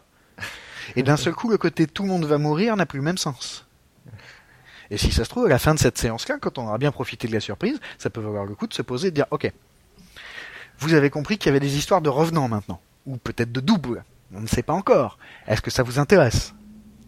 Et est-ce que vous trouvez que ça ne nuit pas trop à la notion de « tout le monde va mourir » ? Et maintenant, est-ce que euh, ça vous intéresse que tout le monde puisse mourir potentiellement plusieurs fois à Servienne ? Voilà. Ça, c'est des trucs qui peuvent évoluer en cours de route. Parce que euh, le M J a une bonne idée, parce qu'un joueur a une bonne idée. Euh, si on est encore une fois dans un cadre un peu bienveillant, un peu ouvert, un peu à l'écoute, que euh, le type qui vient de se faire écraser son perso à l'épisode deux dise « Attends, c'est chiant, euh, j'aurais bien aimé qu'il meure pas, euh, enfin pas avant l'épisode quatre ou cinq, euh, que... il a eu le temps de vivre un peu, d'interagir un peu, j'aurais aimé qu'il atteigne tel point à un moment dans la campagne, qu'il fasse tel truc, qu'il prenne telle importance, euh, est-ce Est-ce qu'il y a moyen de moyenner ? euh, Bon, euh, on en discute. Euh, bah ouais, moi je veux bien, mais maintenant que je l'ai buté, euh, c'est emmerdant. Bah est-ce qu'on pourrait dire qu'il s'en sort ? Non, il a été écrasé par un camion, il n'y a pas grand-chose à sauver. Euh, bah est-ce qu'on pourrait dire qu'il revient ? Ah, euh, oui, s'il revient, oui, effectivement. Oui. Euh, il se passe autre chose, mais là on n'est plus dans la même histoire. Ouais, mais est-ce que c'est une histoire qui nous intéresse de raconter ? Bah écoute, ça a l'air d'être intéressé, ça m'intéresse aussi. Je te propose qu'on le mette en place la prochaine séance, puis on voit comment les autres réagissent. C'est-à-dire que tu as dans, un, dans une relation avec des gens où on se fait confiance, on a la possibilité de se faire des surprises. On n'est pas obligé de discuter de tout, tout le temps. Des fois, on peut discuter après coup. Des fois, on, on fait, tu vois, si la confiance est là, on peut d'abord se faire très peur et ensuite dire « Non, c'était pour déconner. Euh, » ou euh, « Non, on va l'arranger autrement. » On a le droit de faire ça, ça marche vraiment. Et au passage, c'est un des trucs que je voulais signaler à nos auditeurs, parce que je sais bien que quand je raconte ces trucs-là, c'est... ça a l'air intéressant, mais ça a l'air un peu de la science-fiction. Je l'ai pratiqué, je l'ai pratiqué comme joueur, je l'ai pratiqué comme M J. Et ça n'a pas nécessité euh, des joueurs absolument formidables. Il s'avère que, comme M J, j'adore mes joueurs, c'est généralement pour ça que je les ai aimés, enfin que je les ai choisis, mais... et que je les garde, et que bidule. Mais euh, j'ai vu des joueurs devenir comme ça.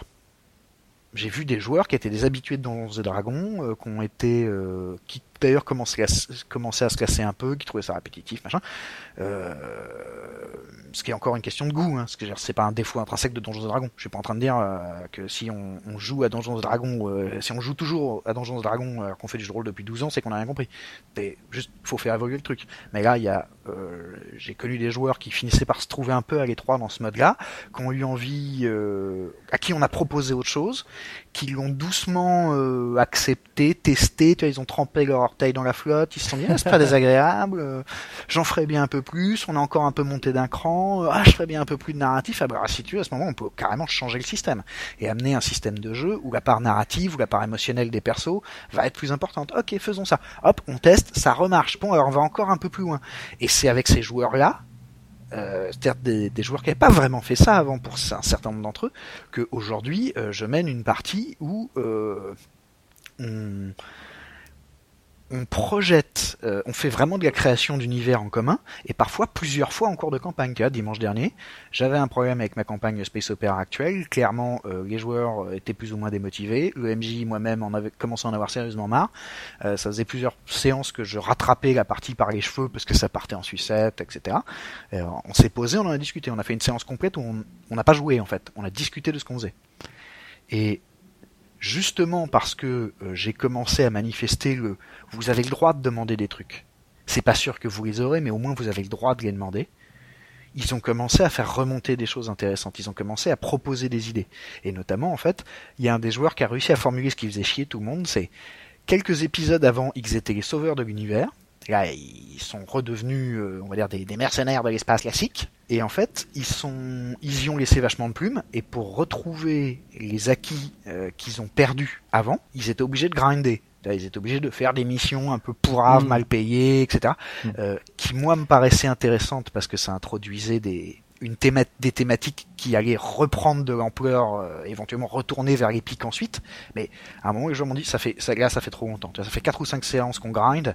Marre. On voudrait arrêter de grinder. Bon, ok, je pense que tout le monde a bien senti les thématiques. Moi, je voulais amener tel propos, on l'a bien senti. Si vous voulez, on accélère. Et on dit... Euh, on, on appuie sur fast forward et euh, on dit trois semaines plus tard, vos personnages ont fini de grinder, ils ont atteint tel niveau, qu'est-ce que vous voudriez que tel niveau soit? Et là, les joueurs m'ont fait, on voudrait avoir une base secrète. Pardon? Ouais, on a des tas de problèmes de sécurité alors qu'on est en mission secrète sur la planète bidule, euh, on voudrait une base secrète. Ok, et là il y a un autre joueur qui est intervenu en disant, alors moi je veux bien la base secrète, je trouve ça intéressant, ça va nous décoincer plein de trucs, mais j'aime en fait moi bien qu'on joue un peu des tocards qui galèrent, et je veux une base secrète un peu pérave sur les bords. Un peu mal foutue, un peu mal jointive, parce que c'est finalement ça euh, l'âme de notre groupe. C'est on est, des, on est des tocards qui font des trucs exceptionnels. Mais si on a hâte d'être des tocards, moi je vais moins m'amuser. Ok, base secrète un peu pourrie, ça va à tout le monde ?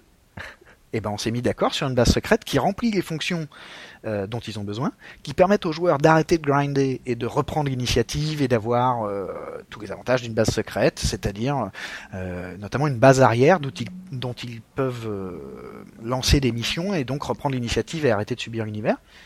Un Mais elle est un peu pourrave. Oui, oui, il peut y avoir des tas de trucs. Il, y a, il, y a, il voulait, euh, mais tu vois, par exemple, les, progr- les, les P J a été gravement irradiés, ils avaient des problèmes médicaux. Euh, on a décidé que, toi, trois semaines plus tard, ils avaient fini leur traitement anti-radiation et qu'on arrêtait de les faire chier avec ça. On l'avait suffisamment mis en scène avant, c'est bon, on l'a mm-hmm. vu. Euh, on voulait faire passer la notion de danger de l'espace avec l'irradiation. Et puis tu vois, les trucs vraiment insidieux. L'irradiation, c'est un truc dégueulasse contre lequel tu veux pas grand-chose, quoi. Mais bon, c'est, ça s'est soigné, ça s'est réglé. Ok, on dit que c'est fait. En fait, si ça ne les intéresse plus de jouer avec, on passe à autre chose. Tiens, on peut aller jusque-là. J'avais des intrigues qui ont été résolues pendant la discussion. En fait, euh, ton P N J bidule à qui on n'arrête pas de se prendre la tête, on pourrait pas devenir pote. Euh, vous pourriez, mais théoriquement c'est long parce qu'il vous déteste. Oui, bah je sais pas, il a un A V C, il lui arrive un truc, euh, il, a une, il a vu la Vierge et maintenant il est sympa.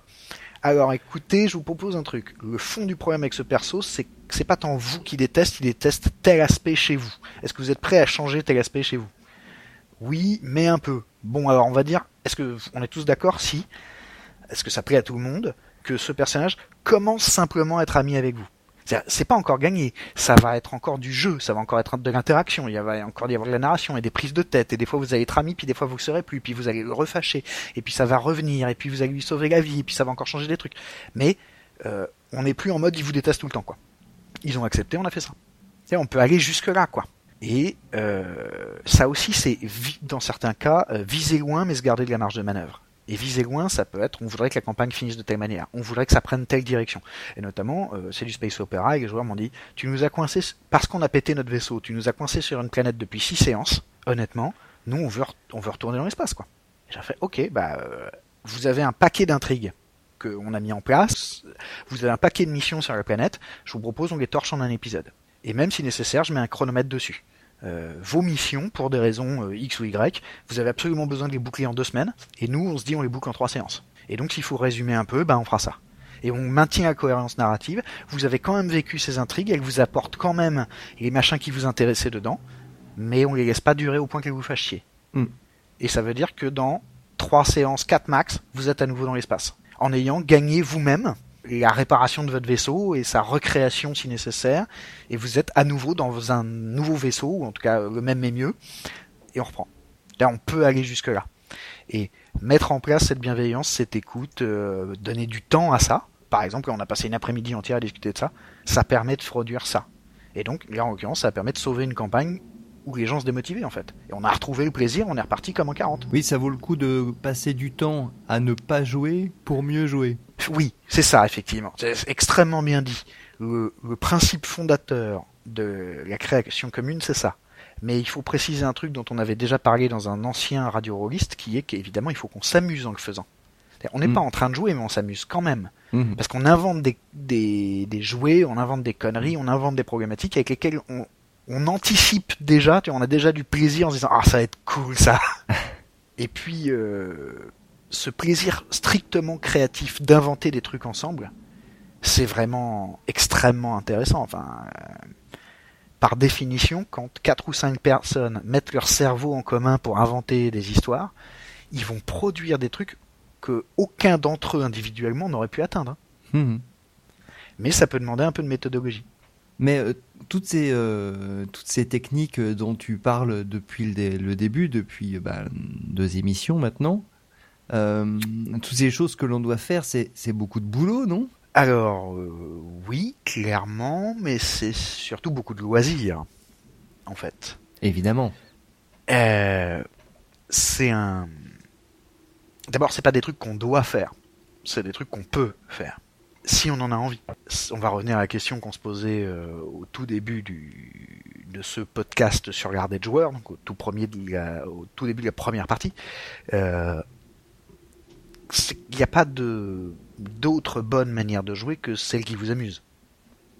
Ce qui veut dire que si tous les trucs qu'on raconte là vous amusent, ça peut valoir le coup de les faire. Sinon, non. Si... Euh, vous êtes pleinement satisfait et heureux euh, de jouer sans vous emmerder avec la création commune, ou c'est l'O M J qui s'occupe de tout, et cetera. Euh, banco, hein. C'est, beaucoup de gens jouent comme ça. Beaucoup de M J ont plaisir à faire leur truc dans leur coin, puis à le livrer aux joueurs, qui font m'amuse avec, euh, qu'on peut vraiment discuter entre eux, parce qu'en fait, ils préfèrent passer euh, six, les six heures de potentielle discussion sur la partie euh, à euh, casser du gobelin, à euh, monter des magouilles entre eux, euh, qui préfèrent se faire des surprises. Euh, puis il y a aussi des gens, tu vois, qui n'ont pas vraiment besoin de ça. Qui, il y a suffisamment de confiance à l'intérieur de leur groupe, déjà, pour qu'ils puissent se faire des surprises, des vacheries, des machins, des bibles, euh, sans avoir besoin de discuter de tout ça. C'est, c'est pour ceux que ça intéresse, encore une fois.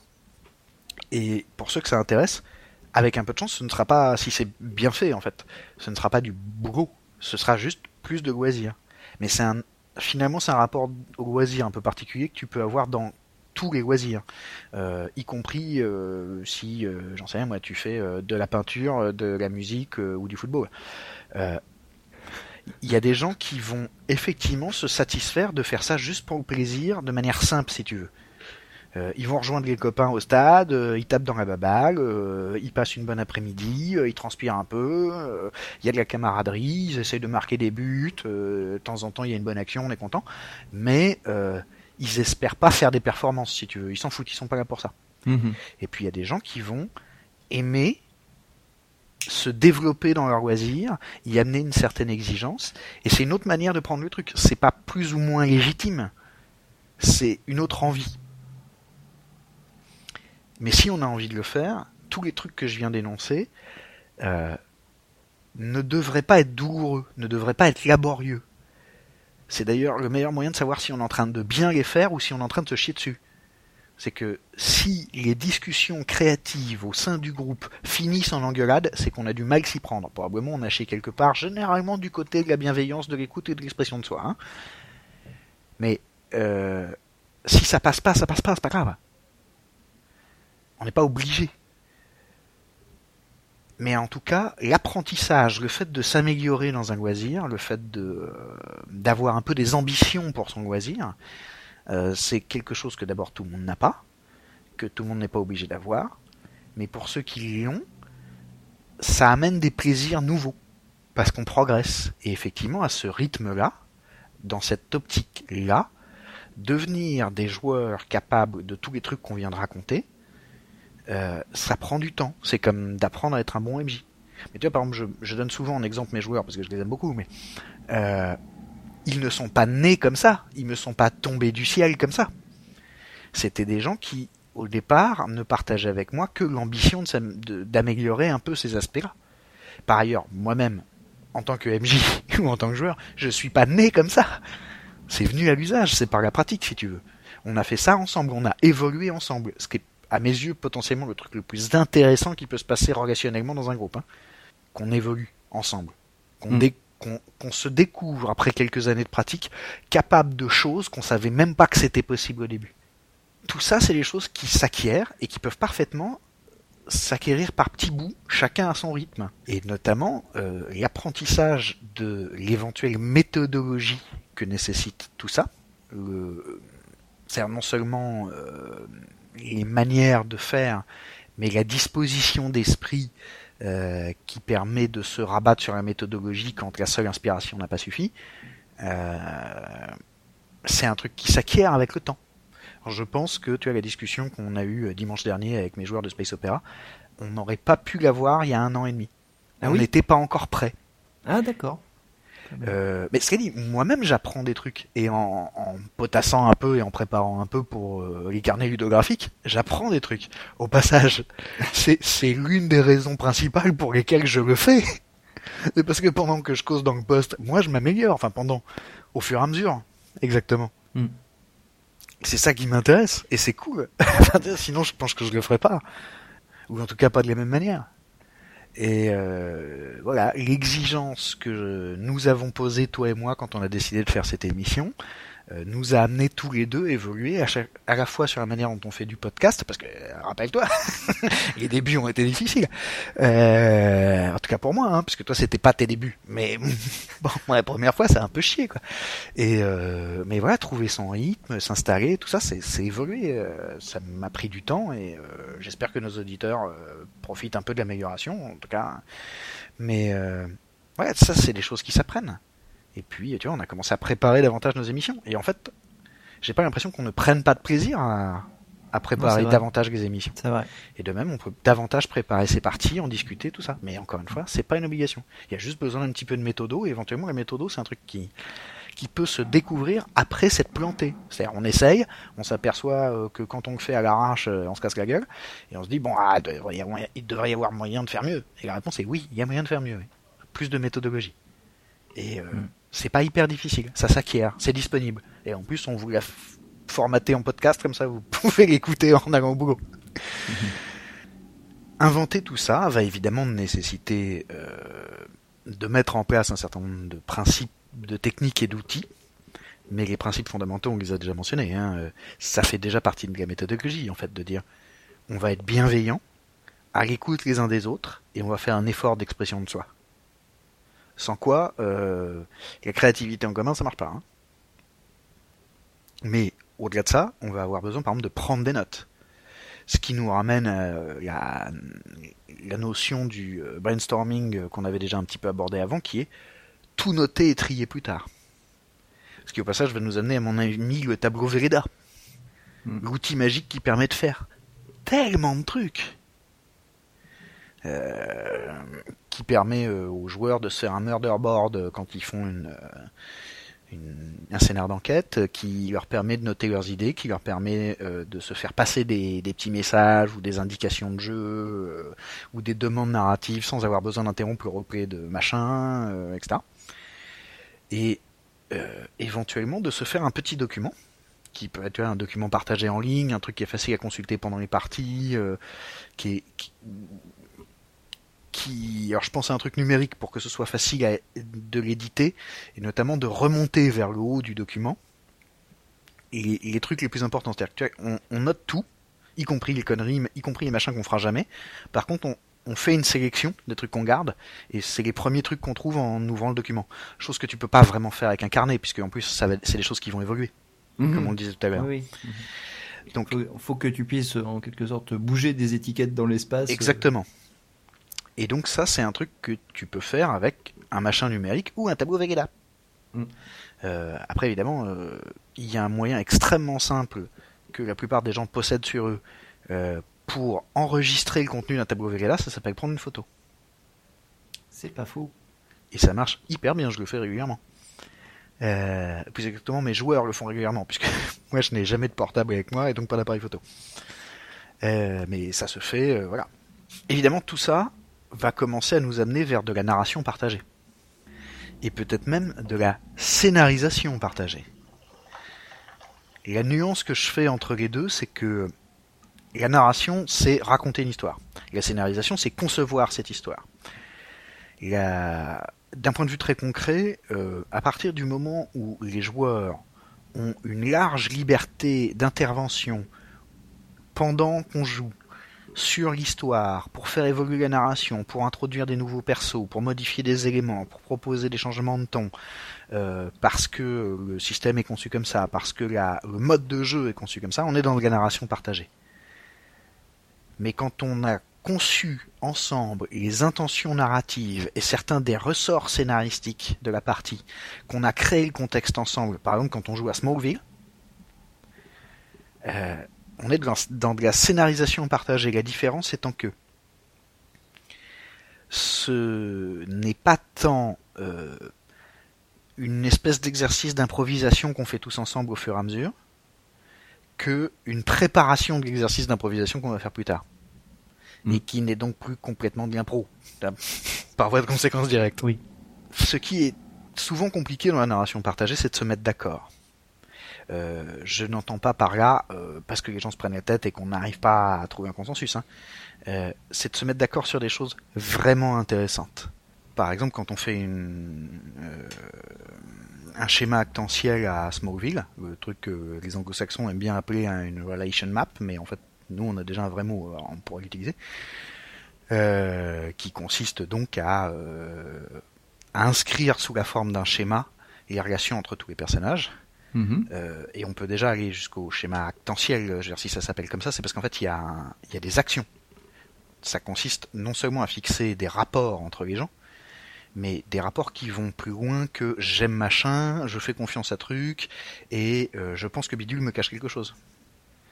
On peut amener des, euh, non seulement des intentions, mais euh, par exemple dire que quelqu'un surveille activement un autre personnage. D'accord. Et donc des, prévoir que narrativement... Des comportements finalement. Euh, vraiment des actions. C'est-à-dire que mmh. c'est déjà engagé au moment où l'histoire commence. Pour des raisons X ou Y, hein, euh, qu'on peut inclure, euh, c'est-à-dire qu'on peut préciser. Mais euh, par exemple, tu joues un personnage de flic, il euh, surveille déjà le personnage du truand. Il est déjà sur sa piste au moment où l'histoire commence. Mmh. Et euh, tu peux avoir, par exemple, euh, deux personnages qui sont euh, amoureux, mais euh, l'un des deux veut épouser l'autre, qui est plutôt, euh, genre, j'ai pas hyper envie de m'engager, euh, je crois pas au mariage, ce genre de truc. Et euh, l'un des éléments de leur rapport, c'est que l'un des deux va essayer de convaincre l'autre, pendant tout l'épisode, ou peut-être pendant toute l'histoire, de l'épouser. Déjà, tu voilà, tu amènes des rapports qui sont actifs en fait, et euh, qui créent un, une dynamique euh, un peu plus dynamique, qui crée une dynamique par rapport à simplement établir des relations entre les gens qu'ensuite il faudra mettre en œuvre et dynamiser pendant la partie. C'est au choix, soit on se laisse la liberté d'interprétation, soit on prévoit. T'as, les deux fonctionnent en fait, pas tout à fait pour faire la même chose, mais les deux fonctionnent. Euh, ça, c'est aussi donc un des outils méthodologiques qu'on peut utiliser. Euh, il y a euh, toujours dans la scénarisation partagée entre guillemets euh, le fait d'établir des thématiques. Par exemple, un, un jeu comme euh, Sword Without Master. Alors, je pense qu'il y a plein de versions de Without Master qui, comme leur nom ne l'indique pas, sont en fait un jeu où il y a vraiment un M J. Il a juste pas tout à fait les mêmes fonctions que d'habitude. Euh, qui est un jeu très très narratif, où en fait, on... l'essentiel des actions des joueurs, c'est de modifier l'ambiance de la scène, et par contre, il y a un petit système que moi je trouvais extrêmement intéressant pour avoir de la cohérence narrative, qui est que, dès qu'on a joué un petit peu, on fixe un thème ensemble. Et on dit, voilà, la thématique de, du premier acte de notre scénario, de notre première partie, c'est ça. Et le principe, c'est que les thèmes vont s'accumuler au fur et à mesure qu'on joue, donc ensuite on va jouer un deuxième segment, et puis on va lui fixer un nouveau thème, Et en fait, on est obligé de garder euh, certains des thèmes à travers tout le scénar. C'est-à-dire qu'on peut en abandonner quand on les a déjà traités, mais ce n'est pas on change de thème complètement. Et tu vois, il y a un nouveau thème arrive, puis l'ancien va peut-être partir, mais comme ça on garde une continuité. Et en fait, mmh. ça guide vachement euh, le jeu et la création en commun. Le, mais le jeu a été euh, critiqué dans Radio Rollist, et euh, j'étais en train de chercher le numéro dans lequel c'est passé, et je, re, je ne retrouve pas, mais je, mets, je le mettrai dans les liens. Voilà. Bah super. Euh, et donc c'est voilà, ça c'est aussi un outil, tu vois, assez souvent. Et la méthodologie de création, au-delà du euh, se mettre dans la bonne situation pour faire les choses, tu vois, faire du vrai brainstorming où on note tout et on trique plus tard, et cetera. Euh, se mettre dans une situation euh, où euh, on ne se juge pas pendant qu'on invente des conneries. Euh, le, au-delà de ce truc-là, l'essentiel de la méthodologie, c'est prendre des notes, en fait. Mm. Prendre des notes et les organiser. Et ensuite faire remonter l'information de façon à ce qu'elle prenne une forme efficace, lisible. Et euh, globalement, euh, un tableau blanc où tu notes des trucs, c'est super pratique. Mais euh, simplement euh, quelque chose de beaucoup plus petit, tu vois, euh, un, une feuille de papier posée au milieu de la table, euh, où simplement on, on souligne les trucs au feutre pour dire c'est celui-là qu'on garde, et cetera. Mmh. Ça peut suffire, ce qui compte, c'est juste ça. Ça peut être du post-it, si tu veux. Ça peut être un post-it que les joueurs se collent pour eux-mêmes du côté illustré de l'écran pour se rappeler que c'est ça qu'on fait. Euh, si tu te rappelles des, de l'épisode de, enfin, sur le, le premier carnet lunographique qu'on avait fait sur les intentions narratives, où je disais que finalement le plus important pour le M J, c'est de savoir où il va, à oui. partir du moment où c'est de la création partagée, euh, le plus important pour tout le monde, c'est de savoir où on va. Et ça peut être simplement euh, un post-it collé, euh, voilà, de la même manière, euh, euh, de la même manière que je recommandais en l'occurrence euh, au M J de se coller un post-it en haut de son écran, euh, de son côté à lui, euh, qui lui rappelle ses intentions narratives. Les joueurs peuvent faire ça de leur côté à eux, sachant qu'en plus les deux papiers peuvent être différents. Ça peut être intéressant si tu veux. De... On se met d'accord dès le début dans la partie sur le fait que le M J va pousser dans telle direction, c'est-à-dire l'univers tout entier va aller dans cette direction, et que les P J vont aller dans l'autre sens. Par mmh. exemple. Euh, Si on joue sur un truc où cette espèce de, de conflit entre les deux va être important, on va revenir sur l'exemple de Midnight.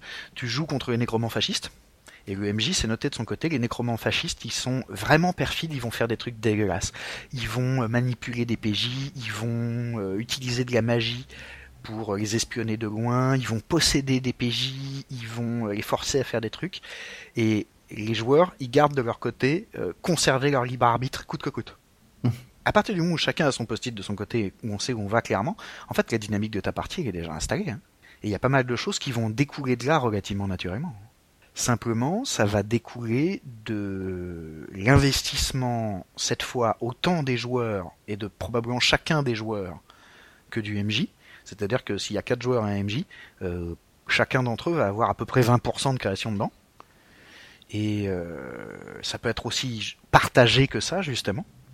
Et à ce moment-là, alors vraiment, c'est une question d'investissement des joueurs et éventuellement donc d'investissement personnel. Parce qu'évidemment, si on devient le co-scénariste de la partie, si on a demandé ce pouvoir-là, on a gagné la responsabilité qui va avec. Et qui est, mmh. euh, si on est le co-scénariste, il va falloir faire le boulot de co-scénariste, quoi. Ce qui va nous amener à une notion que j'aime bien, qui est doser l'égoïsme. Quand on est co-scénariste, il est complètement logique qu'on se démerde pour que les trucs qu'on a envie de mettre dans l'histoire y interviennent, vraiment. Donc qu'on fasse, valoir, qu'on fasse valoir son point de vue, et cetera. Mais évidemment, tout le monde va faire ça. Et il n'y a pas particulièrement de raison pour que ça devienne un jeu compétitif. Ça risque d'être moins drôle. Notamment parce qu'un jeu compétitif implique qu'il y ait des perdants.